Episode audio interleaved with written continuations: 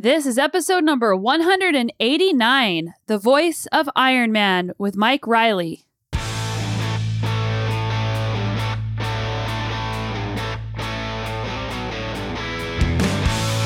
Welcome to the Sonia Looney Show. This is a podcast about how to live a high-performance life, spanning the categories of mindset, plant-based nutrition, and inspiring stories to help you be better every day. Doing an Ironman is really not an endorsement of what you did today. It's a certification of what you've become, because people do change. The long training of eight or nine months teaches them things they've never been taught before. The discipline to do it, the family and friends around you supporting, and then getting to that finish line. You, you're somebody different. And today's episode is definitely full of inspiring stories. But first, I just want to say thank you so much for listening to this podcast. And if you're new, welcome. And we're excited for you to check out some of our other episodes as well. If you're enjoying the show, we always, always appreciate reviews left on Apple Podcasts because they help other people find the show too. And for those of you who have been supporting my work on Patreon and PayPal, thank you so, so very much. It means the world to me, and we definitely need it to keep this show going. I have an awesome audio engineer who's been with me since episode one named Roma, and a great assistant named Tina that makes sure that this show is uploaded on time and sounds awesome every week. So thanks to my team, and thanks to everybody supporting my team.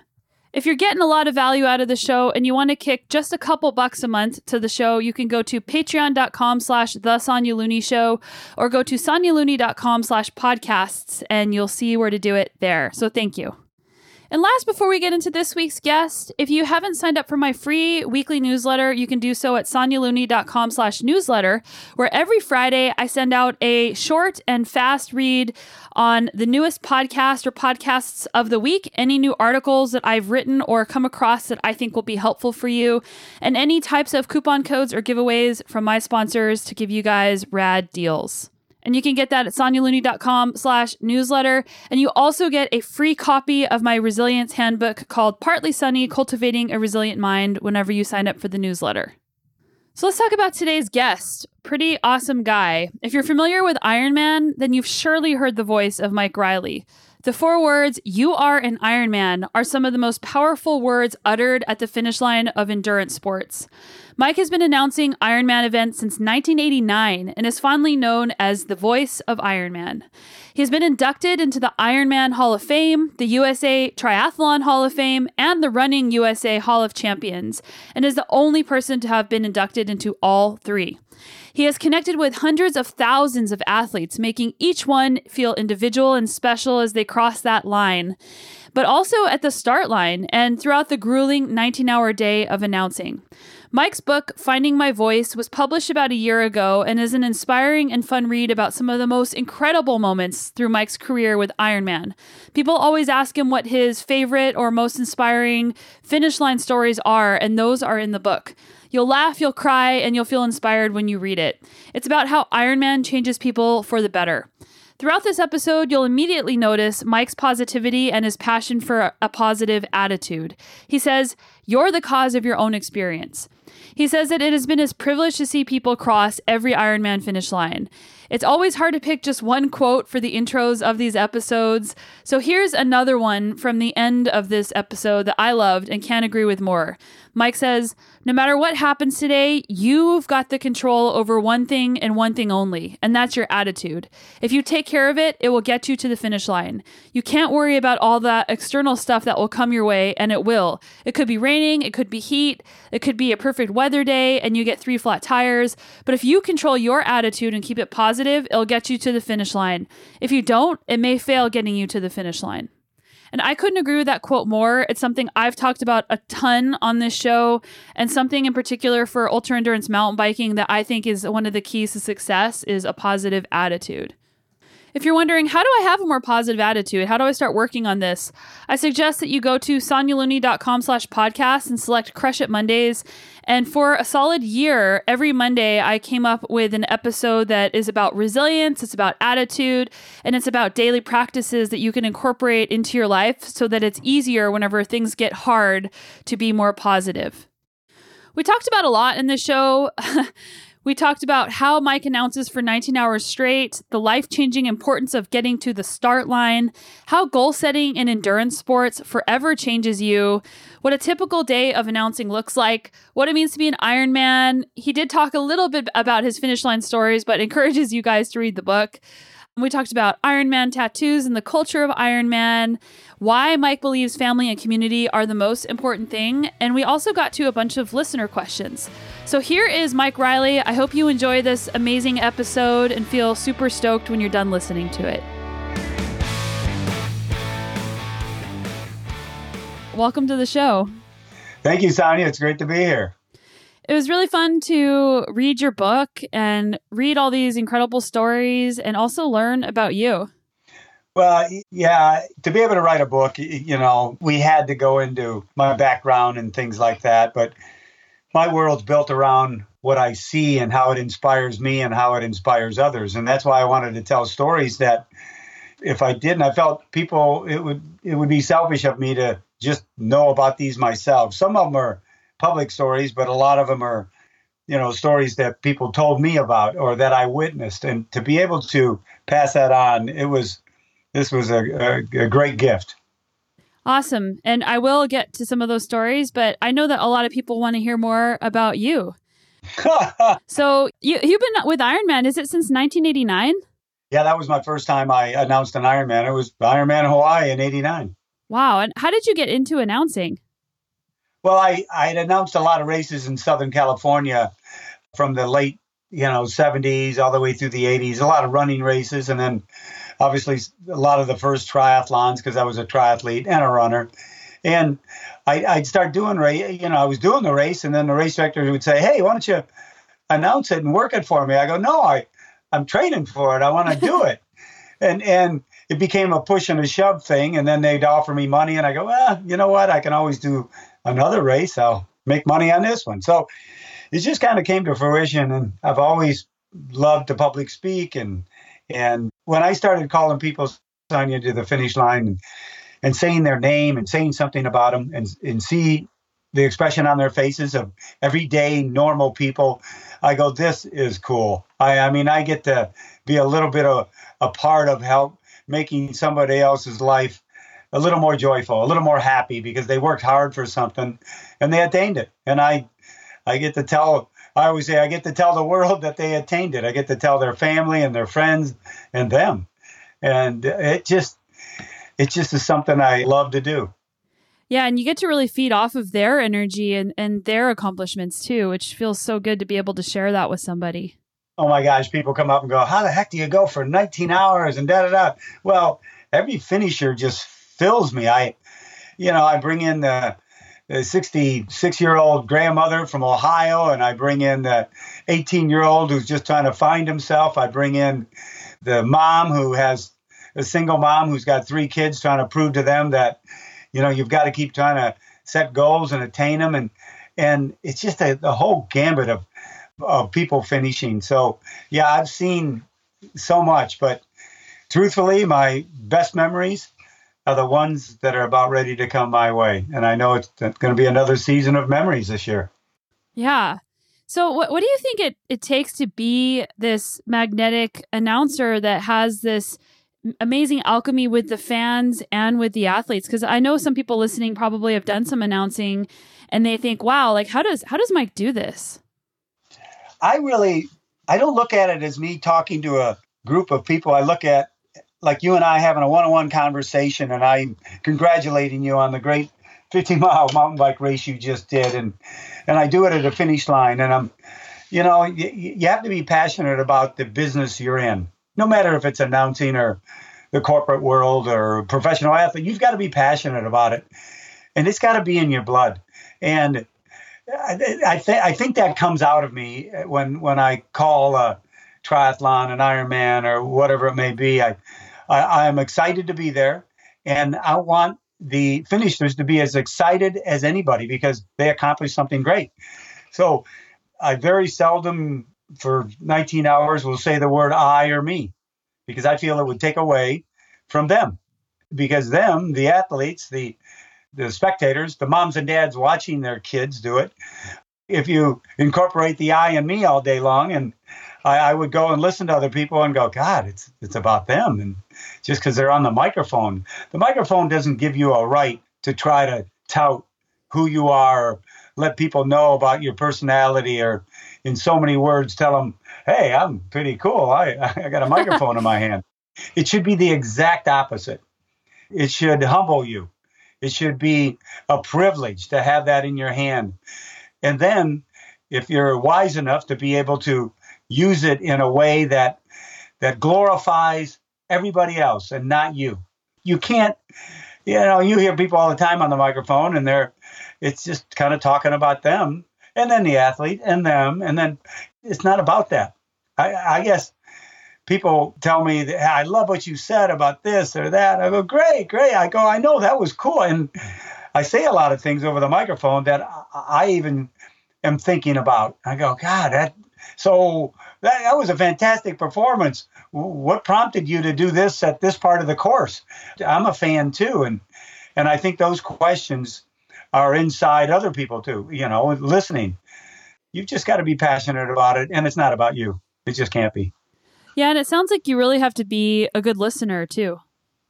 That's the number one, because I've been in sales all my life. And the number one ingredient for being a great communicator is listening. Number one, nothing can beat it. Because if you're a great listener, people realize that. And all of a sudden the communication just flows. So it's, I don't know. I, I keep thinking a lot of people want me to give them the A B Cs of it all. And, you know, part of me just goes, well, I just do what I feel is right, you know, mm-hmm. and if I make a mistake, I know it and I own up to it and I don't do it again. You learn by your mistakes. So how do you get all this information about people throughout the day? Because, I mean, there, there's nineteen hours that you're doing this. There's whatever, twenty-five hundred, three thousand people, and you make each person feel special. Do you have a team that helps you with that? Well, yes and no. I received the database for events, you know, before the event, and I'll go through. We ask, the Ironman asks, what is your story? So people tell you their story, their backstory. And I'll go through them quite a few times before the race. And when I do that, I start realizing, okay, this woman battled breast cancer. This person did this. This person did that. And it becomes kind of ingrained with me. I don't memorize it, but it, it it's there. So when race day comes, I have it in front of me and it, re- it reminds me. So I tell people the story. And the other part is I want to be enthusiastic for everybody because everybody's got a backstory. Everybody has gone through some hell to get where they're at today and to get to that finish line and even the start line. So, yeah, I, I do have a lot of information in front of me that I study. And and uh, people always on my website, they come and they tell me their story. So I seem to remember quite a few of them. And when they come to the finish line, I like to let people know what their story is as much as I can.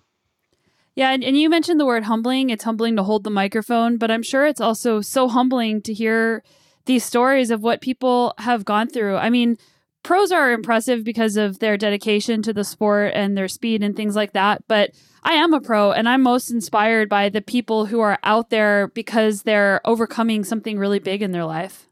It is absolutely amazing to me what some people overcome. And when I see their story and I follow them, and then it could be, I could hear about them four years before they decide to do an Ironman event. And, and I'm at the finish line of that event. So I've been following them and seeing how they're doing and, and a lot of times communicating with them. And it just becomes, it's like a family member coming in, a, a brother, a sister, you know, an aunt or an uncle. And it's it, it's amazingly inspiring. I, I sometimes have to check myself at the finish line. I can't, I can get caught up in it as much, but I've got another finisher coming in right behind that person. And so I try to give them all they deserve. And, and when they come through that finish line, and, and the other thing it does, Sonia, it teaches me. And I think others around me that are seeing it, like, what am I complaining about? Well, I'm complaining I got a, a sore back or sore ankle, and this person was crushed by a New York City bus and was, wasn't supposed to live, and his rehab was three, four years. I mean, some of the stories you go, how did they overcome so many obstacles. You know, I've gone through a couple of like minor surgeries in my life that, you know, just fix up stuff, as you probably have. And and you're sitting there, God, this is tough. Two weeks, I'm I'm down and out, or a month. And, and I'm thinking that's nothing compared to what some people have gone through. Yeah. Yeah. I mean, the things that people can endure are just amazing. And you don't realize the depth of what you're able to do and your resilience until you're actually faced with a challenge. And what a challenge to pick, Ironman. Yeah, no kidding. I, I always say people pick an Ironman. They go one hundred forty point six total miles to beat themselves up. But yet it heals a lot of people because, and I, I said it in my book, it's, you know, doing an Ironman is really not an endorsement of what you did today. It's a certification of what you've become because people do change. The long training of eight or nine months teaches them things they've never been taught before, the discipline to do it, the family and friends around you supporting, and then getting to that finish line. You, you're somebody different. So earlier you mentioned what it takes for people to get to the start line and even the finish line. What do you think is more important, the start line or the finish line? The start line. You know, it. The most important thing is the commitment, making that commitment and taking that first step out the door. You know, as an athlete, and I do too, and others, you're in bed, you go, oh God, I got to get a fifty mile thing in. I got to go do this. I got to get to the pool. And and that first step is so hard. We vacillate. No, yeah, I got to be there at nine. What if I get there at nine fifteen? And we talk to ourselves like that. And but then we take that first step and we get there and we go, all right, here it goes. It's flowing. It's going to happen. And that's the same with I, the trepidation I see of people heading to the water of an Ironman, it, their faces, it is just like nothing but fear. A lot of it is happy fear. People are nervously, you know, uh, happy and laughing, and I'm high-fiving them before they get in the water, and you're going to be okay. I'm going to see you at the finish, and you see them relax a little bit. But once they take that first step, that's the biggest hurdle. Make that commitment, take that first step, and just let the journey guide you. I love that. And that really does apply to anything that people are trying to do in their lives. Oh, no doubt. And I've said it before, and sometimes it sounds a little hokey, but, you know, endurance sports is life. Ironman is life. You know, your, your profession of mountain bike, it, it mimics life, the ups and downs, the crashes, the getting up and pulling yourself off the dirt, people telling you you can't. When in your heart you go, yes, I can. And people you love saying, what are you doing that for? Which is kind of saying, don't do it. I don't do that. Because people want to be of the like. And if they're around someone who's, you know, not that all athletes are overachievers, but they set a goal and they're going for it. Not a lot of people do that in life. They set mini goals. That's why I even said in the book, if you set that big, grandiose goal and you go for it, it's going to change your life. It really is. Don't those little minor goals that we all have to have. Those are great. They get us through day to day. But you got to have that big, hairy one out there just looking at you in the face and and other people saying, what are you doing that for? Then, you know, you're doing something right when you hear that. Yeah. I mean, when, whenever you commit to these things, it gives you the opportunity to experience the extreme highs and the extreme lows that it takes whenever you're taking on a challenge. And there aren't many times in our lives where we get to experience that. I don't want to say isolation as in a bad thing, but like when you're out there as an endurance athlete, for example, you have one decision and it's your decision to make. Do I keep going or do I not keep going? And a lot of times, like we ha- we're doing ten things at once and, and we're distracted, and it's not as hard as it would be if you were out there by yourself suffering and you did everything just to get to that start line. And you're naked out there. You know it. And you've just got to be able to push through anything that comes your way. It's, and I think if you do that, if you, if you set those kind of goals, and whether it's once a year or, you know, twice a year, or whatever it may be, and you go for it. And it doesn't always have to be an athletic thing, but set that huge goal of, you know, I, I had a huge goal of writing a book. And that thought came into my mind twenty years ago. Did I vacillate? Yeah, I did for quite a while. And then I thought, well, I maybe I, I need more stories, or I need more of this. I could have probably written a book fifteen years ago with just as many great stories because I was seeing them. But I just didn't make that step, that commitment. And it, actually it was, I was in Ironman Lake Placid kind of telling people and bragging, I'm going to come out with a book. It'll be out next year by Lake Placid. And that was my goal. Well, I didn't really get to work on it. I had stories written and stuff like that. Ironman Lake Placid came the next year. I didn't have the book done. Didn't even really have it started. And I went to a uh, the Iron Friar. He's a he's a Catholic priest that does the race every year, and he says a mass the night before the race, and he, he always does the race. Afterwards, I come outside and he's standing there. He goes, Mike, so you got your book done? And it hit me. I go, oh my God, Mike, you're bragging about it. And here this, you know, great guy, the Iron Friar, the priest asked me if I had my book done. And right there, I said, get your ass home and start it. And that's what happened. And two years later, I got it done. That's awesome. Congratulations. Oh, thank you. So I want to talk about kind of the mechanics of your day when you're announcing for nineteen hours, because most people don't do anything for nineteen hours straight. Can you can you walk us through a typical announcing day? Oh, gosh. You know, I don't sleep much the night before. Uh, if I get four or five hours, I'm in I'm in good shape. And, you know, I wake up and uh, get a little something to eat. And I always want to be one of the first ones down to the race site. So that's usually about four a.m. And if we let people into transition at at uh, five. So I want to be there an hour before. I go through transition and just kind of get my bearings and start sucking up the energy. I look at twenty-five hundred bikes there and and I think, God, each one of those bikes, they're going to have a dream on it today. You know, it's just some of the things I think about that get me in the in the mood to go.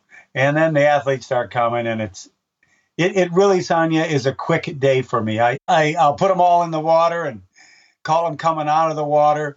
And then sometimes we'll have uh, two-lap rides. So I'll see them on the ride come by a hot corner. Sometimes two times we have three-lap rides. And I'm calling them, and, and then they go out on the run. And there's always a, a halfway point or a couple points on the run where I see them. So I'm calling them again and saying their name. And sometimes by the time they come to the finish line, I've said their name seven times during the day. And then uh, the pros will start coming in about three o'clock, three thirty.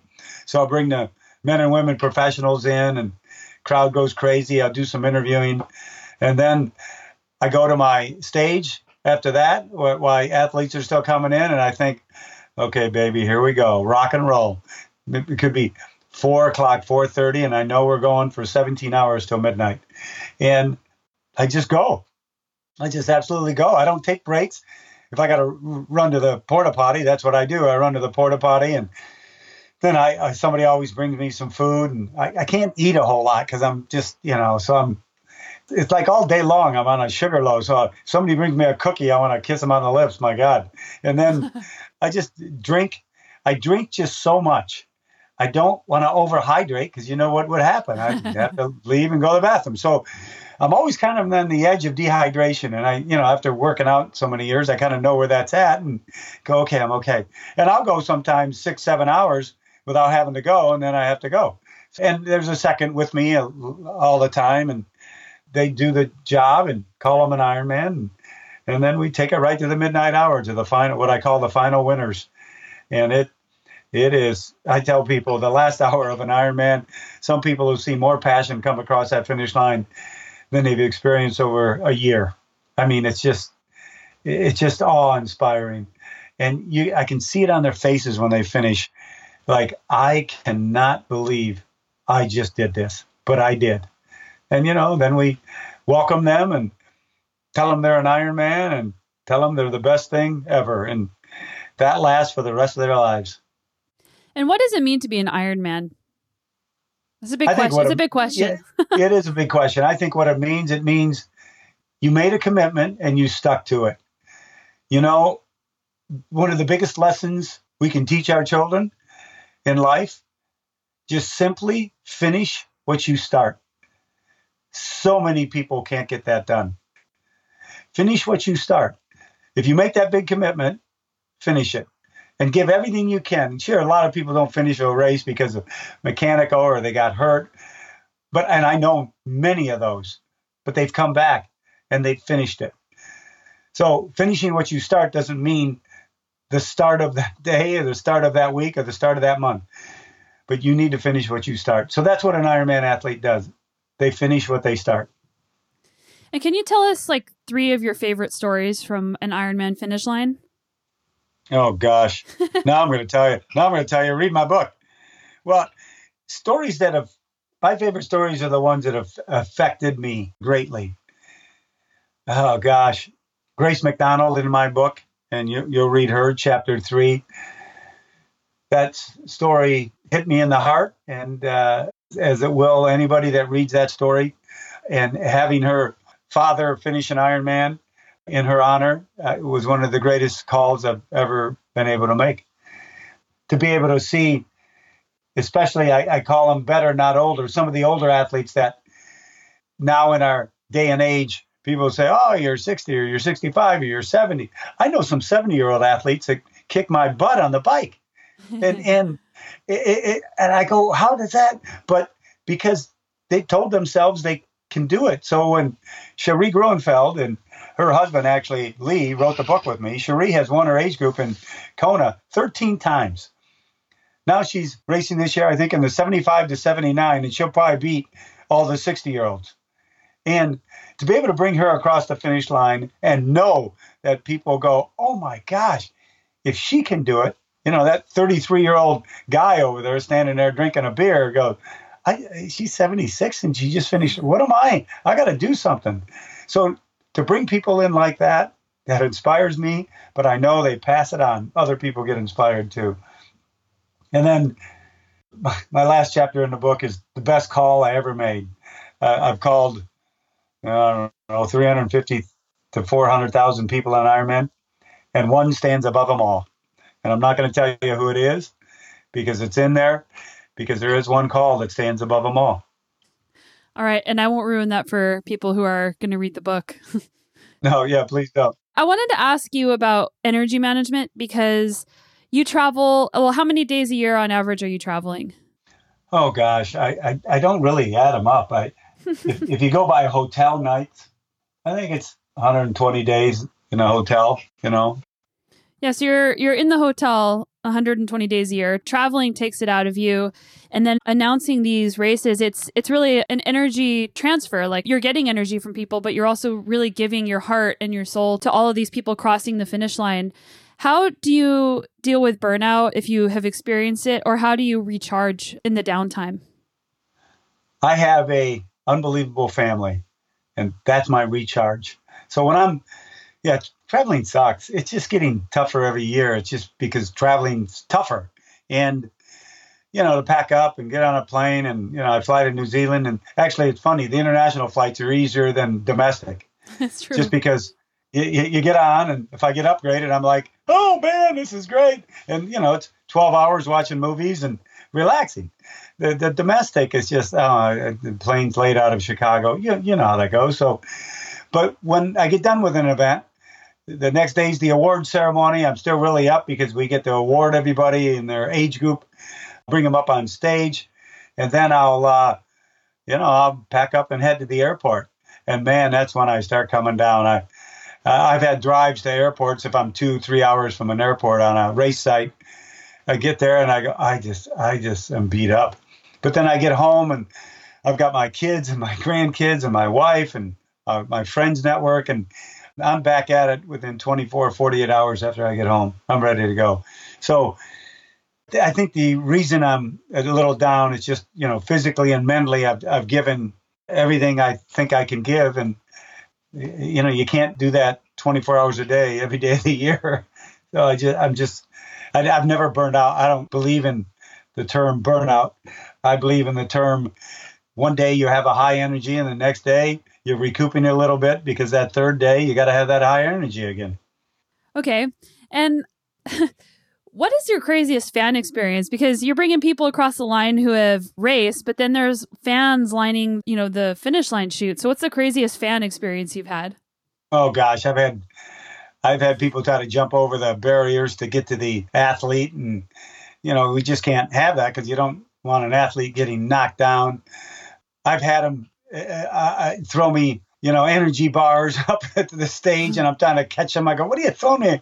We thought you should eat. oh, oh my God, don't don't throw me. I'm afraid I'm not going to be looking. Some of the funniest fan things are before the race or after the race. And I had a, Ironman Australia, I was the next day after the race was just walking down the street, and I see this guy coming my way, towing his wife, holding her hand, and two kids. They were holding mom's hand. They were all in a line coming at me. And I just kind of smiled. He comes up, you, you're Riley, right? I go, yeah. Mate, I got a bone to pick with you.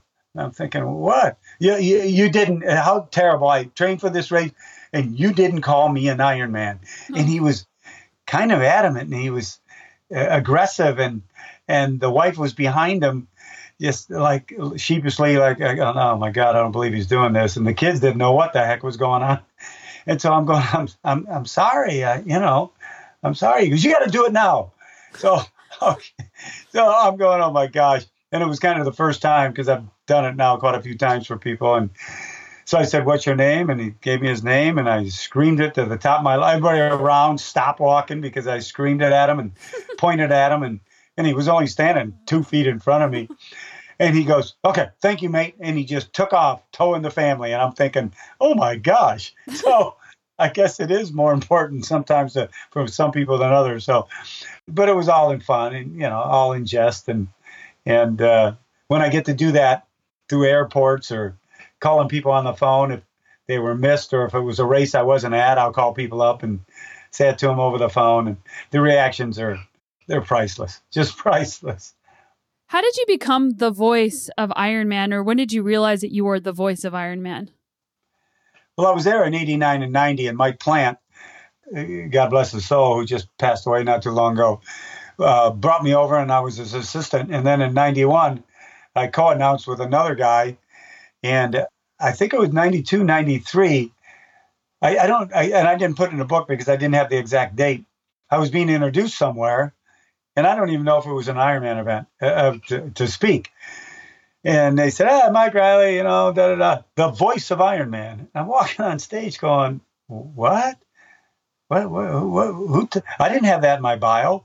He just said it because he thought, well, you're the guy that put the finish line. And then afterwards, I talked to everybody and got done. And I'm going home. I'm going, oh, geez, that's kind of weird. I don't know if I can call myself the voice of Ironman. And I told a couple people, friends, and they go, ah, that's so I, I didn't really, I didn't say it or put it in a bio, but then it, people just start picking it up.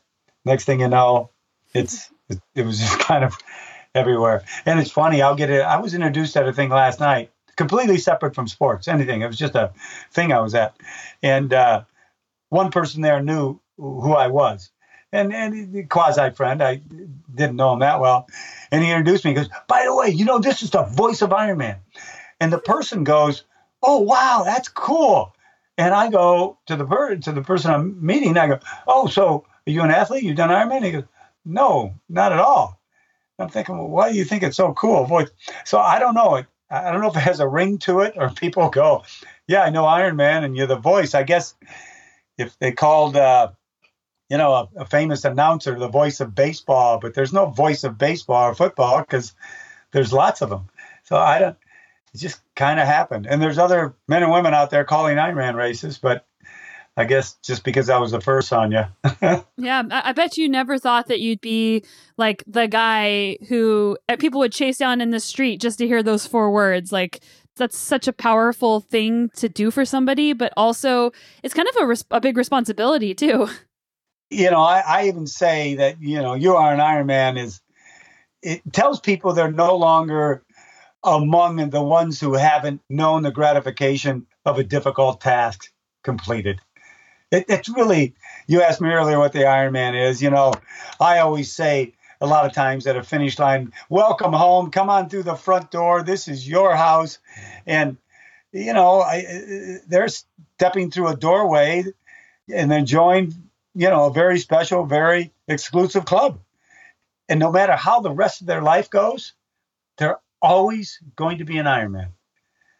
And I've had people come up to me and Mike, I, I went through a dark year last year and uh, a lot of people, you know, with mental illness or whatever it may be. But what keeps me going is I know I, I accomplished that Ironman. I know. And, and it kind of keeps them, it lets them know there is greatness out there because they've already achieved it. And it, it gets people through tough times. Yeah, and it's one of the only sports where there's like a tattoo that people get to self-identify. I know. I mean, for in mountain biking, if you win single speed world championships, the prize is a tattoo saying you're the single speed world champion. But aside from that, I haven't heard of anything like the Ironman tattoo and the pride that people have with the Ironman tattoo. Do you have an Ironman tattoo? No, I do not. What's the reason? I do not. Well, it's interesting. I was, a few of the marketing people that work with me wanted me to have a, a, a contest where people draw a tattoo that they think Mike Riley should get. You know, should M. Dot with a microphone in it. I'm Irish oh. with a clover. Or, you know, I. But I didn't. I don't know. That's. I. I probably will get a tattoo one day. But an Ironman M. Dot is a tattoo that says you did an Ironman. I haven't done one, so I'm not going to take it away from the people that have. And it's funny. I heard. I don't know how true this is, but I've told people all the time. I, that there's two of the biggest branded tattoos in the world are Harley Davidson and Ironman. And I truly believe that because I know people that finish Kona, if there's twenty-five hundred finishers, there's a thousand of them that got tattoos the next day. Easy. Do you have any desire? Like you've done, you've done the seventy point three, right? Yeah. Oh yeah. Yeah. yeah. So is there, is there a desire to do the, the full shebang? Well, yeah, there is, but you know what my stronger desire is? is to be on that microphone. So if I, and, and you know, if it would it would be Kona. I do Hawaii, obviously the granddaddy of them all. But that race is in October. There'd be four Ironmans before that. I couldn't, I can't get a lot of training in when I'm working an Ironman. So I'd have to sacrifice what I do now. And I don't want to do that yet. I want to, I just want to keep doing what I'm doing. And, and those are my Ironmans. And people are upset now when I announce my schedule and I'm not going to a race they're at. And, and it's what I want to do. So those are my, you know, I, I have thirteen Ironmans this year. Yeah. And, you know, I, I think it's important to be able to say no and to be able to prioritize what your why is and the things that are important to you, even when other people are pressuring you to do the opposite. Well, the funny thing is a lot of the people I train with, especially in the deep dark of the summer here in San Diego, there's always, you know, somebody's got an Ironman on their schedule. And they'll go, Riley, you're like in our shape. It's unbelievable. You're doing all this training. I go, yeah. And I go, you know what the best part is, guys? I'm not nervous on race day like you are. You know, I don't have to be nervous about racing, I, but I can be in shape like I am. So it, it, what the heck? Do you ever get nervous about announcing? Yeah, I get uh, the Ironman day is really set up with the swim. And how that goes of everybody getting through transition, getting their bikes checked, going and getting the wetsuits on, getting down to the water, and us starting the race on time. That's stressful because I realize, and I've been at events before, where if the start didn't go very well, it permeates through all the athletes. It gives them a little bit of a, a, a tough vibe and a, and a negative vibe for the day, like, oh, it's late or this happened or that happened. So I get nervous about making sure that we're all flowing very well and the race starts on time because then I know, well, okay, here we go. The day's flowing well. There was no backup at the start. And you've probably been at start like, oh, we got to delay fifteen more minutes or we got to do this. Oh, by the way, we're changing the course now. And that just, that just kind of puts your mindset into a different place. And so that's why I get nervous in the morning because I want to make sure it comes off well for the athletes and their day goes perfectly. Yeah, the funniest start line in my mind, it was a hundred-mile race in Costa Rica, and the start was at five a.m., but everybody was on Costa Rica time, so all of the, the foreigners were ready to go at five a.m., and at five a.m., the Costa Ricans uh. were still driving in, and we ended up not starting till like six, so we were like standing in the dark for an hour waiting for everybody to park. Yeah, that's, that, that's tough. That's horrible. I mean, you know, but you... You're good athletes, and you're, you're a pro. You, you adjust. You, you just go, laugh. Right, you have to you laugh know. at it. I go, let it run off the shoulders. And, and you know what? I always tell people, oh, this happened. I go, you know what? It isn't just happening to you. It's happening to twenty-five hundred. So you know what? You can't bitch and moan because if it was just coming at you, maybe. But everybody's in the same boat. Yeah. So what's the hardest part about being an announcer? Gosh, I feel a little weird saying this, but I don't know what a hard part about it is. I mean, as we talked about before, just the travel and getting there and getting home and all that. But once that race day comes, race week comes, I'm, there's no heart about it. It's just nothing but a fun blast, passionate, talking to people of your like, seeing people and knowing that on race day, some of their life's dreams are going to come true. There's nothing hard about that. People coming up to me and say, by the way, I'm doing the race and I lost one hundred pounds. And I look at them, I go, yeah, you're amazing. So that finish is a dream come true. The journey of losing the weight and then getting to that finish line, it's there. It's sometimes they may, and I know this because people have told me, they may never have a dream come true like that again the rest of their lives. So there's no hard about an Ironman. Nothing's hard about it. Yeah, and the thing I keep hearing over and over from you is, like, you choose to have a positive mindset and you choose to have gratitude and be inspired by people around you. And even a word like hard, like you don't even have that word. You're, you choose not to use that word in your vocabulary. And I think that that's probably something, that, I don't know. Do you think people are kind of innately set up to be able to do that? Or do, is that something you've had to practice? I've always been a pretty positive person, and I know what draws me down. I know the words and the actions that, and, and we all really do in our heart, know what draws us down, whether we say it to ourselves or somebody else says something to us. But so I stay away from that. And I stay away from negative people. I stay away from people who tell me they're going to do something and, and just never do it. And, you know, and so I, I call a lot of friends out on that. I go, I thought you told me you were going to do this. Well, yeah, I am. I go, listen to you. I mean, I just have to stay away from people like that. And so I think innately what we do is if we're talking negatively about something, it just kind of self-perpetuates. It's terrible. It just keeps coming at you.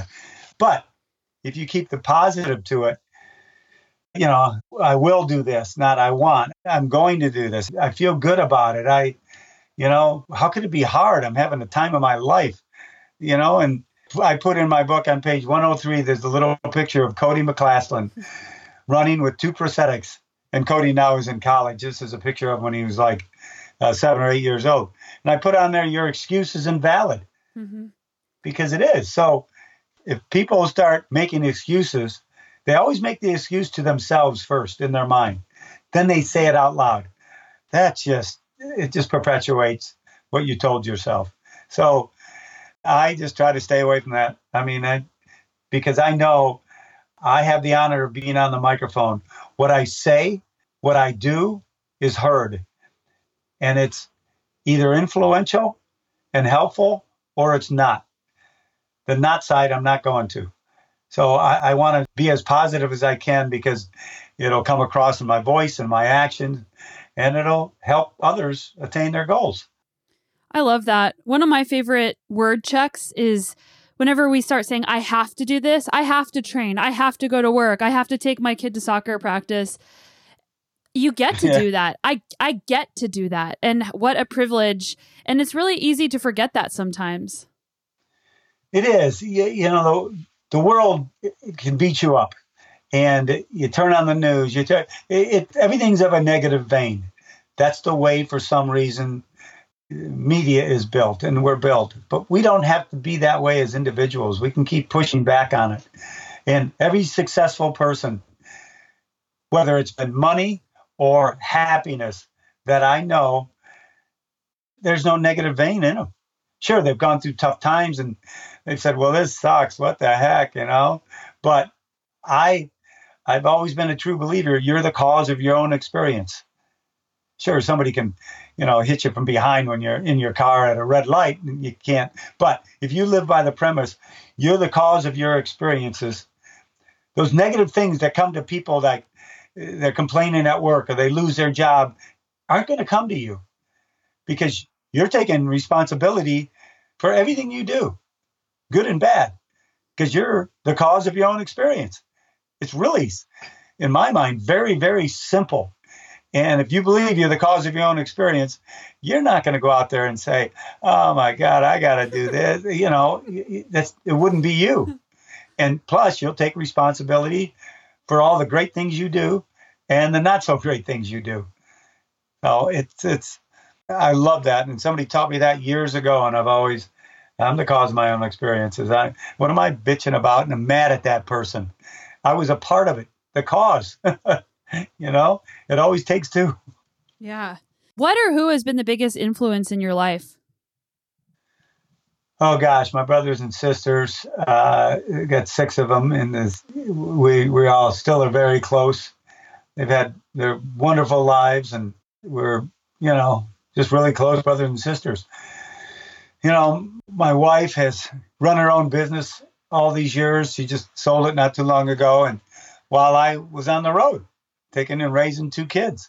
I mean, I come home and I go, I... I And sometimes I would take it for granted, you know, shame on me, and and uh, which would strain the relationship. But then you, you know, you, you realize, hey, listen, dummy, what are you talking about? This is, you're living with an amazing person and amazing kids, and and so it's really the close ones to me. And I've got a dear close friend network, and I don't know, I, I've just always surrounded myself with people that have taken care of me, and they're my mentors. Yeah, it sounds like family and community are just that. That's kind of like what grounds you and keeps you going in general. I've heard that throughout our entire conversation. For some people, it seems like they have a hard time prioritizing community or friends because they're working so hard at, at maybe it's training, maybe it's like at their job, or other people, maybe they just have a really hard time um, connecting with people. Do you have any advice for how people can build more community in their lives so that they can be more like you? Well, the whole the whole job thing is is difficult, you know. When people get into a position and they're and they're doing well at work and putting in a lot of hours, you know, it's going to take away from family and community. It it just is. But people want to be recognized. They want to be able to know that they're worth something, and work does that for people. But family and community do it deeper. It those are the things that are going to balance you into a strong human. If it's all work and no play, you know what's going to happen. Something's going to break, and it's going to be the thing that really is the closest to you. So when people, you know, work sixty, eighty hours a week because they want to get ahead at the job and make more money, and something's going to lose. They think it's great because they're getting promoted and all that good stuff, but they're losing. On the inside, it's crumbling. The balance is gone. If you don't have the balance between, you know, your physical and your mental and your spiritual and your emotional, you're, you're going to go in the wrong direction. And people you love are going to be hurt. And so it, it is a fine line. It's tough. I mean, I, I've been in the corporate world and worked a lot of hours. And and I, I always had a, another job. I'd come home from Ironman Australia and get home on a Monday night and go to an office on Tuesday. So, you know, about ten years ago, I gotta, I can't do this. I mean, I got to cut down on one thing. This is killing me and killing others. So it's a tough, fine line to walk, but you can never forget family. You can never forget community. And if you keep them close to you, you'll go as far as you want in your job and your profession. I mean, some of the most successful people are the ones that are taking the time off for family. You know, that that sixty hour a week, you can get it done in forty, or take off a Friday and have a three day weekend with everybody. But it's you that has to make that commitment, you know, not somebody else. You got to say, I, I got to back off here. So yeah, it's one, tough. One but of my favorite books is called The Happiness Advantage by Sean Achor. And his whole book is about how you're more successful in your life if you focus on the things that make you happy first, so that you can be more efficient whenever you're chasing the shiny things or the results, so to speak. You know, and Sonia, I didn't realize that until really not too long ago. I, I had great jobs. I, you know, was part of an organization that started a company that grew to thirty-five hundred employees, and in this business, and it was it was fantastic. And but when I would leave work and then go to an Ironman event, oh my gosh, that happiness just tripled. I go, I am right where I should be. This is my place. Even though I attained sales records and be salesperson of the year and all that good stuff, when I when I I, I realized, I go, I, I just could have done this my whole life, just the Ironman thing. But you know, having two incomes is nice too. I'm living in Southern California, raising a family, so it, You know, you know what that's like. And so, uh, but when I'm at an Ironman event, now that that's the only thing I do, I get there and I go, I am in the right place. That's what people have to find. They have to find their right place. Do I worry about income? Do I worry about that? No. All I know is I'm in my right place and everything else is falling into place. Yeah, and I think a hard question to ask yourself is, where is my self-worth coming from right now? And I mean, it's okay if it is coming from money or a title or something like that, but just being aware of that, it can be a really powerful thing if you start feeling unhappy or unbalanced in your life. Exactly. I mean, you know, there's there's plenty of ways to, you know, juggle the family life and work and all your varied interests. And, you know, I we all face the obstacles and moments of doubt. We get into ruts and we try to figure out how to do the best we can do, you know, and that's why I wrote the book. I hope in some way, I didn't want to teach lessons or tell people, you should do this, you should do an Ironman. That's not, my goal was to share stories with them and see how others have done it, because it's, it's being done every day and people are overcoming odds and, you know, doing things that makes them pure of heart, doing things that enhances their family. You know, our biggest treasures and our biggest gifts in life are our children. There's no greater, people say, what, what's your biggest asset? Are you kidding me? It's my children. It always will be. And it, it's not your car or your house or your job. It, it's your it's your partner, spouse, and your kids. And if you live by that premise, you'll be okay. Okay, uh, we, we got kind of deep, which I love. But some people submitted some questions that I know they won't be super happy if I skip them. Okay. So what, who is the, or what is the oldest person who has finished an Ironman? Do you know? Yeah. It's Hiromi Inada from Japan in two thousand eighteen. He finished Ironman Hawaii, eighty-six years old. Wow. Now, last year, Hiromi showed up in Kona, but uh, didn't finish. But he told me after the race, he'll be back again. So he'll be eighty-six, eighty-seven. He'll be eighty-eight years old. The guy, look, I go, every time he comes out, I go, check his I D. He looks like he's fifty. It's amazing. It's just, yeah, so he's he he's it. All right. What's your favorite sport between swim, bike, and run? Oh, cycling. Yeah, bike. And what kind of bike do I mean, you have? I was a, I was a pure runner, you know, hundred-mile weeks back in the day, lots of marathons. But then when I started getting on the bike, it just takes you back to being a kid again. You know that. You know, you're always like this. You're riding a bike, you know, fast or slow, up or down. You're like this little kid again. So I'm sorry. What was the question after uh, that? What kind of bike do you have? I'm riding a Bentham. You know, Bentham is the Ironman sponsor, and I've got one of their road bikes, which is just, I've ridden a lot of bikes, and it's one of the best bikes I've ever ridden. Just a great bike. How has the sport of Ironman changed, and how do you see it evolving? Oh, gosh, it's changed with technology and coaching and nutrition, and everybody is edging up. Like, what can I do better with all those things and lightweight bikes and, you know, how much mileage should I put in? That's ever changing. But what's never changed, that's why I love it so much. When we get to the start line and that cannon goes off, we're swimming two point four, we're riding one hundred twelve, and we're running twenty-six point two. That hasn't changed since nineteen seventy-eight.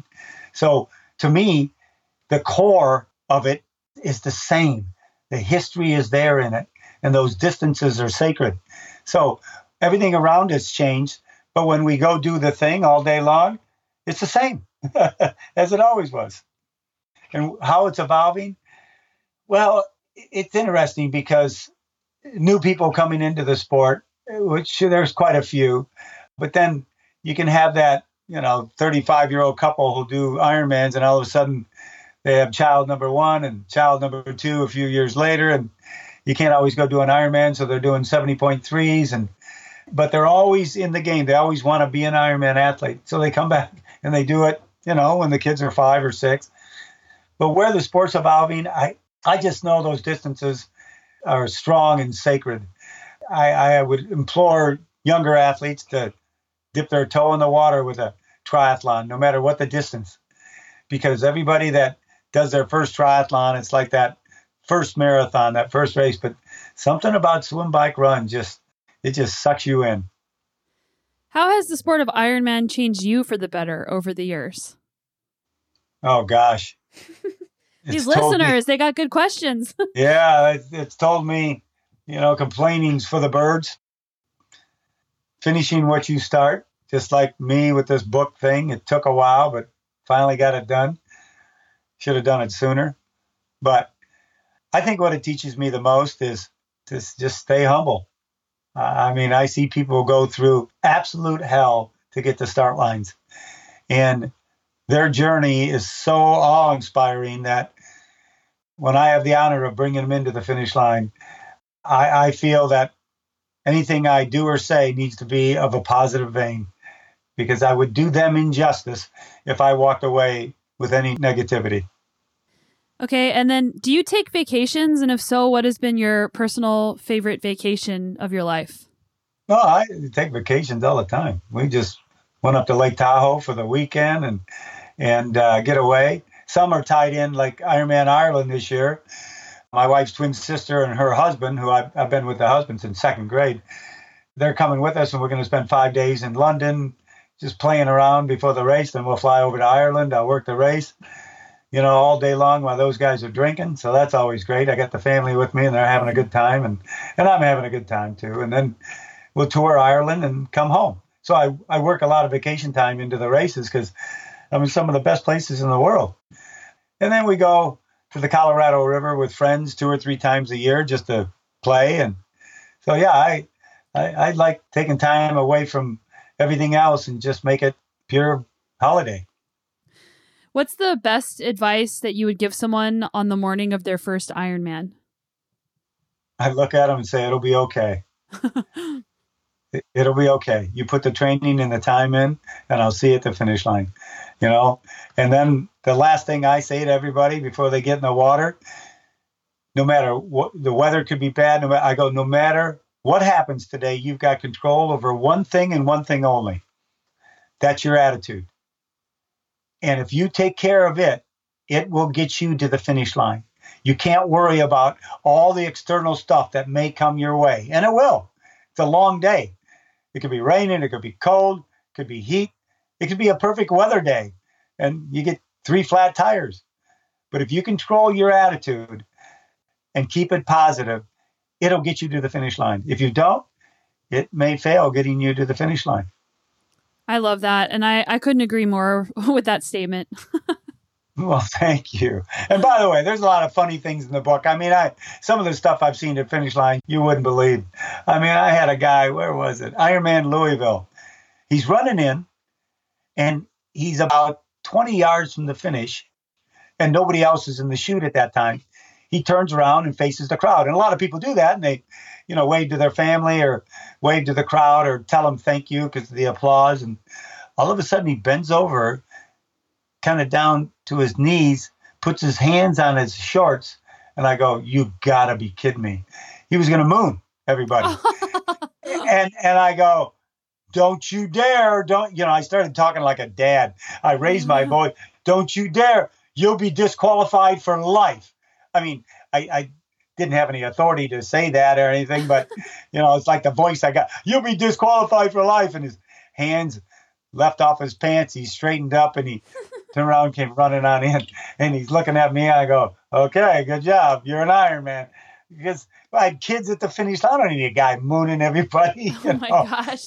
So yeah, I got kids there and grandmas, and I'm going, oh, my gosh.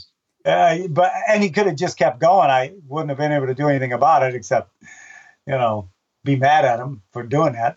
But he didn't do it. Disqualified for life was the kicker. Yeah, that stopped him.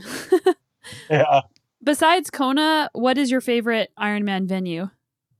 Well, I really give it away because towards the end of the book, I tell people what my favorite Ironman is. And it's done in a way where I, okay, I'll tell you what. For you, Sonia, I'll read it to you, okay?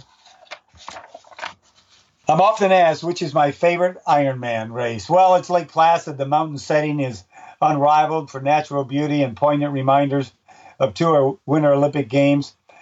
Wait, it's actually Wisconsin with that amazing state capital setting and down-home Midwestern atmosphere. Hang on.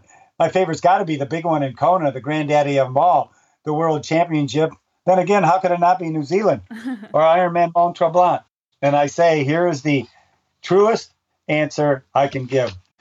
My favorite Ironman is the one I'm announcing right now. It's the one I'm at. Yes. If I, mean- I would say one is my favorite Ironman and I'm at another one, what's that say? Well, this isn't Mike's favorite. My favorite is the one I'm at. It has to be. And it is. If I'm at Ironman, you know, Saint George, or Ironman New Zealand, Ironman Wisconsin, it's where I want to be. And that's my favorite race. So that's my favorite Ironman. I love that. And the last question is, if you could go anywhere to ride your bike that you haven't been yet, where would that be? Wow, that's a great question, because I've ridden the Alps. I've ridden a lot of places in the U S. I, Italy. What, what's it? What's uh, I had a friend do it in Italy. Is it called the Dolomites? Is yeah. it called? Yeah, the Dolomites. I, he showed me pictures. I go, oh my gosh, I would love so place like that. Someplace, you know, I wouldn't mind riding through a country I've never been in before and just touring the country. But yeah, but really, my favorite place to ride is right at home in San Diego. It's one of the best riding counties in the in the world. Perfect. So by the time this show comes out, your book will be out. Are you going to be doing a, a book tour or anything like that? Oh, the, the book's been out for about eight months. Oh, so yeah, I've done. I did a lot of book tours last year. I Ironman sold it in their merchandise stores at all the uh, events, and this year, you know, I'm hauling books to Ironman New Zealand in three weeks. I'll be selling them there, and you can get it on amazon dot com. You go to mike resley dot net. It shows you everything about the book. And uh, yeah, it, it's out in full force, hardback. And and the audiobook's doing very well. I actually recorded the audiobook. I read it.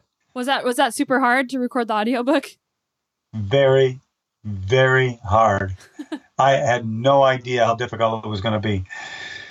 We had a studio, we got a studio, which uh, a lot of bands here in San Diego record their music out of, and I'm in a room, and and a director in my ear, an engineer in the glass in front of me, and and uh, I had Lee, my writer, was in there some of the time, and I started going to town. Oh, he was there the whole time. Started going to town, and it was difficult because I missed the word, I missed as the in a sentence, and they'd stop me. The director would go, you missed as the. I go, well, I'm telling the story. Do I need the as the? And he goes, yeah, you got to hit the words. I'm going, oh my gosh, because I'm a storyteller. So yeah, it's the audio total is like seven hours and thirty-one minutes. And it took me over nineteen hours to record it over two days. That's right around your Iron, your Ironman announcing, Mark. Ironman Day. I'd yeah. get done with a chapter that was pretty emotional, and I'd go in the other room. I'd, I'd start doing push-ups and some yoga, and I'd go outside and run around, and I come back in and go, okay, let's do another one. You know, it, it was uh, it was a task, but it was it was great when it was done. Yeah, many of the authors I've had on my show that have an audiobook said the audiobook is like the hardest thing they've ever done if they read their own book. Yeah, it is. And I, you know, I get in some of the stories, and I started losing it with a couple of stories, and yeah. we'd get done. I go, how was it? And they go, no, no, it's good. You, you didn't lose it as much as you thought you did, and it, it'll come off well, you know, so because it's from the heart. Uh, yeah, it was it was difficult. Thanks for asking. Yeah. So is the best place to find you your website if people want to get in touch? Yeah, mike reilly dot net. You can people send me their stories almost every day, or want to say something to me, or talk to me, or ask me what race I'm going to be at. My schedule's up there. I mean, you know, and I answer everybody one hundred percent. Awesome. Well, thank you so much for coming on the show and sharing your energy and being awesome. That was awesome and super fun to get to chat with Mike. And for the rest of the day after I recorded this episode, I was just extra stoked because he is so infectious with his positivity, and he's just such a nice guy. Make sure you pick up his book. You can do so at mike reilly dot net. And his book, again, is called Finding My Voice. I hope you guys have an awesome day and an awesome week. Wishing you all the best success in your training and adventures. And we'll see you right back here next week.